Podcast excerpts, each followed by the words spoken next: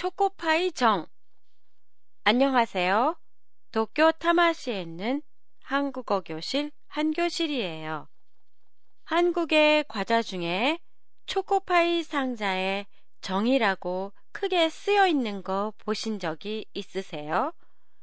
다른 회사의 초코파이 상자에는 없는데 왜 오리온 회사에만 정이라고 쓰여 있을까요? 한국에서 제일 먼저 초코파이를 만든 회사는 오리온이라는 제과 회사예요.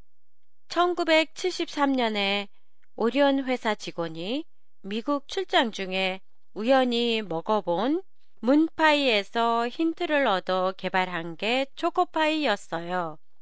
74년에 판매를 시작한 오리온 초코파이는 많은 인기를 끌었어요. 다른 집을 방문할 때는 선물로 초코파이를 사들고 갔었고, 아이들 간식도 초코파이였어요. 마치 국민 과자처럼 대인기였지요. 이렇게 초코파이가 인기가 있다 보니까 83년부터 롯데 등 타 회사에서도 초코파이를 만들기 시작했어요. 오리온 회사는 롯데제과에 상표 등록 취소를 법적으로 요구했지만 기각되고 말아요.